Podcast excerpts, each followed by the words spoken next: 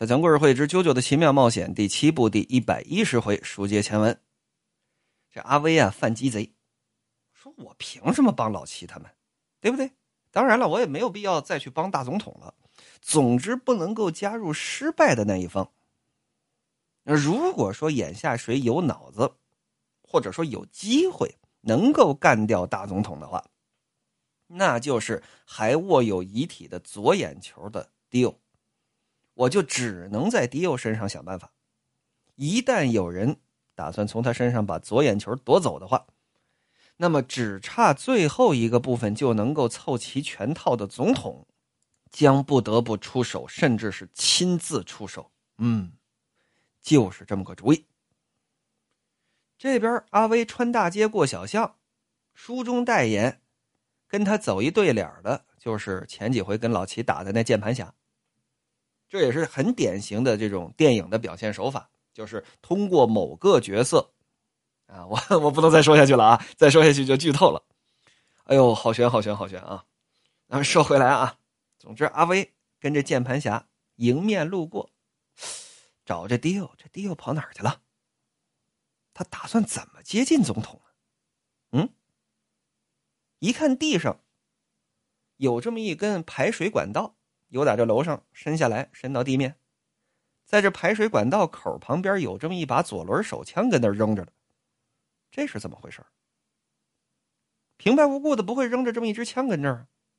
一看旁边有这么一小木门，小木门旁边竖着这么一个旗杆，旗杆上挂着这么一面美国国旗。一挑自己这腰扣，把这子母球啊，可就握在手中。一面提防着自己的身前身后身左身右，然后微微往下一蹲，拿脚扒拉一拨这支左轮枪，这枪划出去两米多，没事儿，没什么变化。仔细看了一眼，这手枪是装满了子弹的，为什么会掉在这儿呢？又是谁掉在这儿的呢？就在此时，听得耳后恶风不善，哎呀，不好，有人！哪儿来的人？书中代言，有打这面美国国旗。这阿威在美国国旗的一面，有打这美国国旗另外一面，窜出来这么一人，隔着这国旗，这国旗裹着他，这一拳可就朝阿威打过来了。啊啪！一下子把阿威可就摁在地上了，一只脚踹阿威这腰眼另外一只手摁阿威这肩膀，相当于。一个飞踹加推，把阿威给摁在地上。与此同时，阿威手中这子母球啪可出手了，子母球往天上这么一抛，使出了这左半身失调，让这个偷袭者左边认知消失。阿威一看就是你是吧？一伸手，这把左轮手枪是近在面前。超过这支左轮手枪，抬起自己这右手，啊，掏掏掏掏，隔着这面美国国旗，朝旗后头这位是连开四枪，嘡嘡嘡嘡。谁？说着一挑着国旗，往后边这么一看，嗯，先看见什么了？先看见了两匹马，认识，老齐跟啾啾的马。再仔细一看，被自己打在地上这位，啊！啾啾，不是，这怎么会这样？我怎么会打啾啾？确切的说，啾啾为什么要偷袭我呢？再看啾啾，你，你，你居然，你，你居然，哎，你干嘛？一看啾啾要拿枪打自己，这阿威也是拥有漆黑意志的人呢。前文书讲了。阿威会把对手所有可能进攻的路全都给封住，所以他也完全懂得什么叫先下手为强。嘡嘡。虽然他不知道为什么啾啾偷袭自己，也不知道为什么自己要打啾啾这四枪，但是又补了两枪。有一枪打在啾啾手腕上了，另外一枪没打着，啾啾歘的一下用这旋儿到下水道里头去了。怎么回事儿？而且我刚刚明明看到啾啾这个腿，跟尿颤一样，他动了一下。他这腿还能动吗？这一切的一切究竟是怎么回事而就在此时，哎呀，有人开枪，有人杀人！公园里边，抱着这么一个小婴儿的这对双胞胎小萝莉，正瞧见这个场景了。再看阿威，哗啦一下，把这枪这么一扔，书中代言扔到哪儿了？整扔到刚刚自己看见这把枪的这个排水管道底下。往那儿一蹲，靠着墙，可就开始琢磨这事儿，怎么回事刚刚那是啾啾，啾啾为什么会袭击我？而我是连开六枪把他给打成重伤了。等会儿啊，我琢磨琢磨啊。刚刚这个人真的就是乔尼·乔斯达本人吗？假设啾啾真的打算偷袭我，那他为什么要从近距离、从背后发动攻击呢？而且更重要的一点是，不对劲儿，荒木没有提这一点。那荒木没提这一点，但是小强替他说出来，他踹了我一脚。啾啾怎么踹人？对不对？他是踹了我一脚，把我踩在地上的，我身子才会倒在地上。否则光靠一推，是没有办法把人推在地上的。力从地起，你想让一个人倒地，最简单的方法是控制他的腰。健身里边讲核心呢，什么叫核心？这就叫核心。而他这动机又是什么呢？说不通啊！他没有打我的立场啊！我刚刚的的确确是汤汤汤汤打中了他四枪。我做噩梦了吧？还是说是什么替身攻击？正纳着闷儿呢，扒在这墙角左看右看，正不知道怎么回事呢，就听身后有人说话。这一切应当都在你的计划之内吧？嗯，你不觉得吗？身负不足以致命的重伤，保住一条狗命，很适合啾啾吗？阿威一扭头，迪奥骑着马过来了。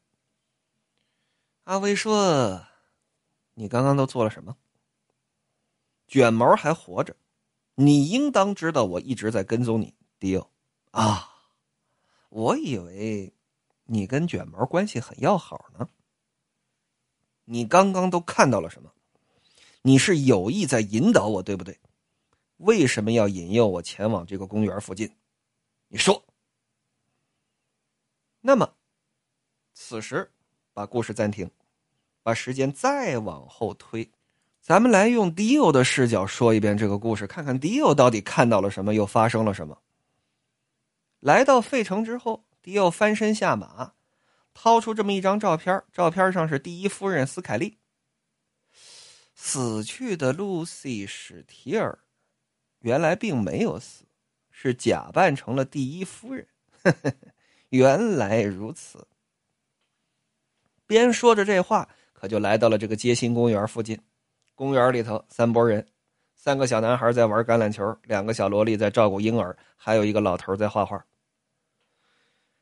迪奥心说：“潜伏在总统阵营内部的间谍，是乔装成了第一夫人的 Lucy ·史提尔。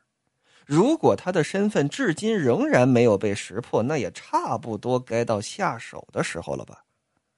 可诺迪奥将在费城把正在集中起来的遗体尽数的收入囊中。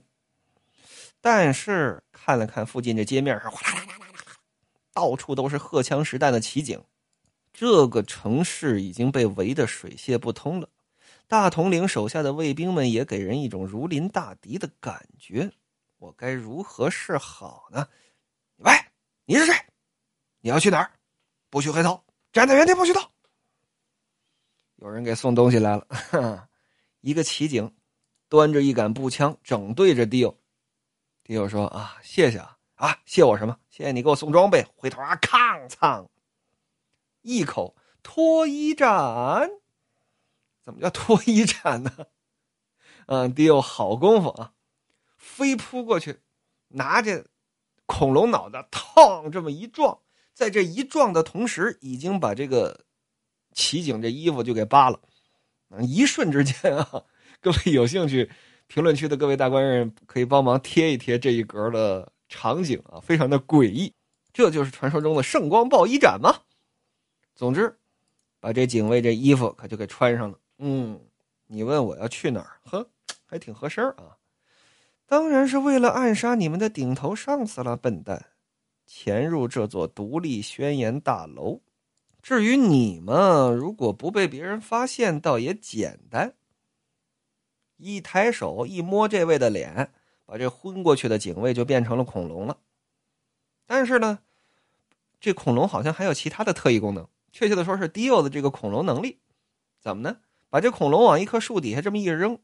这个恐龙说是昏过去也好，死了也好，无所谓啊。它身上的颜色变成了树的颜色，也就是说有了一种保护色。你说迪欧什么时候有了这种能力呢？没说。后面还有更离谱的能力啊，咱慢慢往下讲。迪欧这边闻了一闻，嗯嗯嗯，不对，看来这个遗骨并不是正在集中，而是已经都集齐了。包括头部在内，遗体的所有部分都已经被集齐了。来到这公馆之内，稍稍这么一拐弯，巧了，就见大统领整油打里边往外走。瓦伦泰只有他自己，连个保镖都不带，孤身一人外出，他打算去什么地方？因为已经集齐了所有的遗体，他打算主动出击，亲手了结这一切吗？我现在就抬手，我一巴掌拍死他！这是个好时机。我就见迪奥把这右手抬起来，对，给大统领标准的敬了这么一个礼。这大统领过去了。哎呀，我咋就不下手呢？嗯，不管这些，就见走廊里快快快快快快！几个医生推着这么一张带轮的病床，哗啦啦啦的往前推。什么人呢？病床上躺着的正是舔着大肚子的 Lucy。Lucy 史蒂尔，大肚子，他的身份已经暴露了。可是这大肚子是怎么回事？哎，问你呢，你怎么擅离职守，跑到办公楼里头来了？啊！就见旁边有两个警卫啊，冲他大吼：“迪欧！”一扭头呀，刚从自己身后走过去，这大统领可不见了。正纳闷呢，这两个警卫过来了。你给我听好了，警戒方面刚刚接到了新的命令，看见这三个男人没有？拿出三张照片，分别是啾啾、老齐跟迪欧的照片。这三个男人可能会单独或者联手接近这里，准备刺杀总统。一旦发现他们，格杀勿论。他们的长相你要牢牢的记住。哦，是，我我看看。迪奥接过来，看了看，又闻了一闻。哎，不对呀，大统领什么时候出去的？他走的够快的呀，怎么可能呢？就这十秒钟不到的功夫，他闻着大统领的味儿，可已经到了这街心公园附近了，不带任何的护卫。单独外出，正在穿过树林，朝着街心公园走，这是怎么回事？正想着的，哎，不对，旁边这警卫说：“这家伙我不认识，咱们这警卫队里没有长这么帅的啊！你压根就不是警卫，你到底是谁？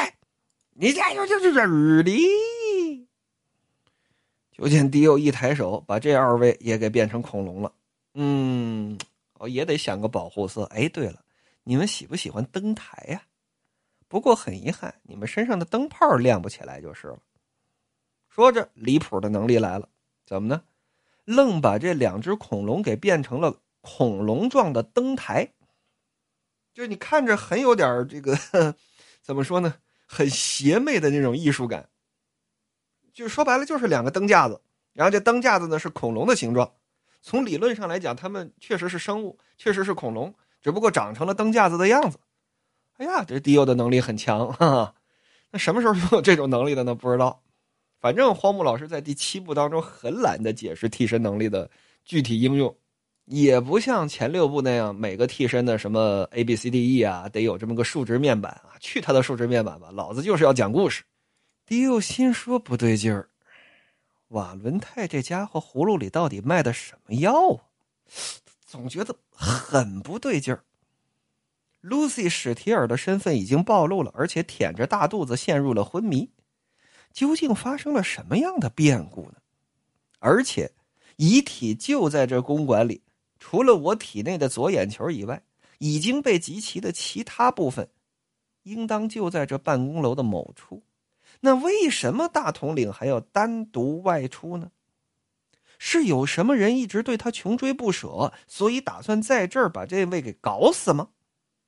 而且这主动权似乎还在对方手里，不行，我得赶快行动。